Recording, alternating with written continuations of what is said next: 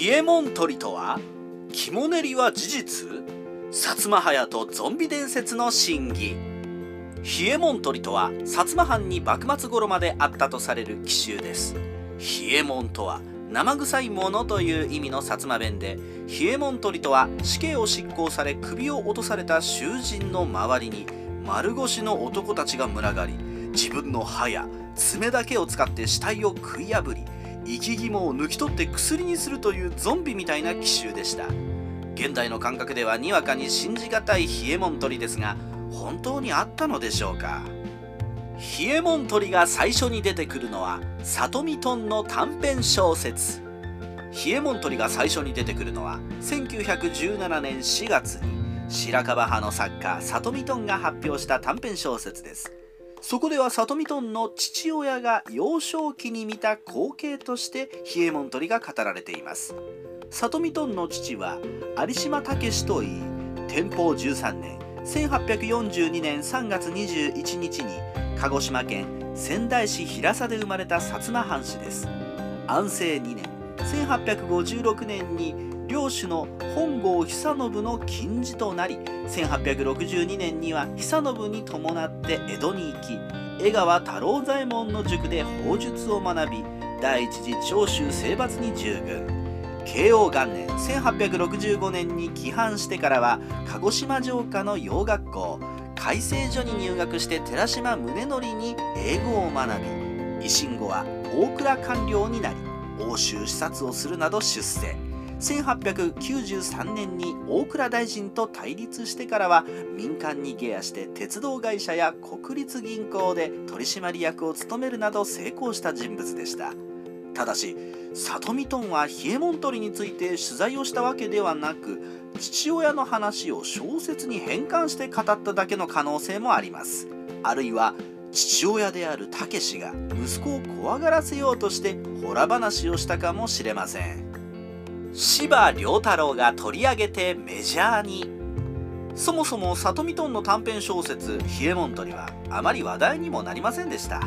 もともと小説のような体裁なのでそんな奇襲があるとは誰も信じなかったか。そもそもさして人気がないうちに忘れられたのでしょう。ところがそれから半世紀以上経過してから国民作家司馬太郎が再び冷えもん鳥を取り上げます。それは司馬遼太郎が考えたことというエッセイにおいてで以下のように冷えもん鳥を書きました。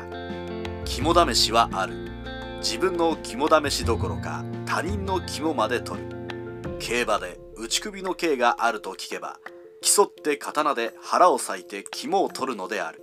その肝を陰干しにして薬にするともいい。あるいは単に度胸の競い合いだけともいい。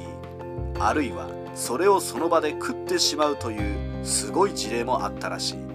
南方の原住民は敵の勇者の肉を食う。薩摩ではこれを冷えもん鳥というがあるいは遠い時代の食人の風の名残かもしれない。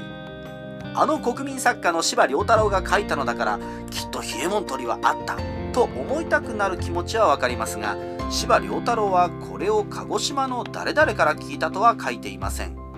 しかも里見とんの冷えもん鳥と比較すると里見の話では丸腰で歯と爪で生き肝を抜くと書いてあるのに司馬遼太郎は刀で腹を裂いて取ると書いています。そして司馬遼太郎は冷えもん鳥が薩摩のどこで行われたか地名も書いていません。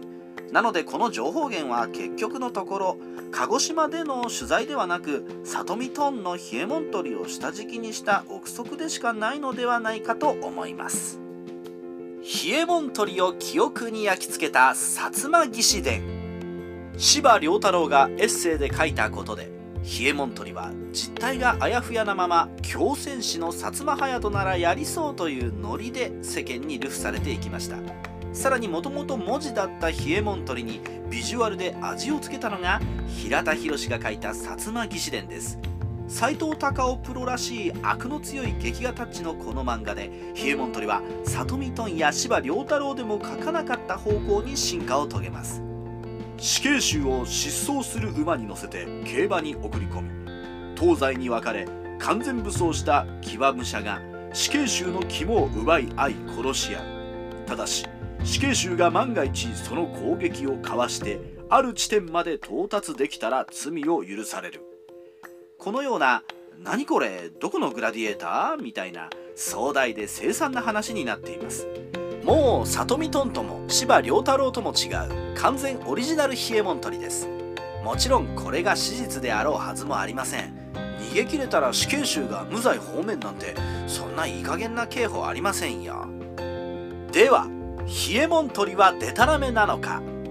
薩摩藩に冷えもん鳥という奇襲があったのかというとわからないとしか言えません。しかし戦前戦後すぐまで日本中で人の生き肝は薬になるとして子供を拉致して肝を抜いたり死者から肝を抜くという事件はよくあったのは事実です。その証拠として明治3年3月には当時の刑務省より残罪の遺体より人胆などを取り密売買合わせて刀剣利鈍を要し禁止の儀申し立てという通達が出て人肝陰茎頭蓋骨などの人体の一部を薬として売買することを禁ずる法令が出ていることもそれを裏付けています。このような通達が出るということは当時は肝臓や陰茎や頭蓋骨を切り取り薬として売る商売が成立していて禁止しないといけないほどだったわけです。つまり薩摩藩だけでなく当時は儲かるので死体から肝臓やら頭蓋骨やらを切り取る人は存在したわけですね。なのでもちろん薩摩藩にもそんな習慣がないとは断定できませんがだからといって里見トンや司馬遼太郎が書いたようなことが習慣になっていたとまでは言い切れません。冷えもん取りを事実とするならば当時の文献やら伝承やらを見つけ出して真偽を確かめて精査しないといけません。薩摩隼人ならやりかねないみたいなノリで認定するのは違うでしょう。日本史ライターカワウソの独り言。今回は冷えもん鳥について書いてみました。死刑囚の周囲に大勢の丸腰の男が今にも飛びかかりそうに群がり首が落ちると同時に死体に食いついて生き肝を抜くというのはまんまゾンビですがどう考えても残酷話を面白おかしく付加しただけのような気もします。まあ面白がるだけなら罪はありませんが公共の場で持ち出すと鹿児島の人には白い目で見られるかもしれませんから注意しましょう。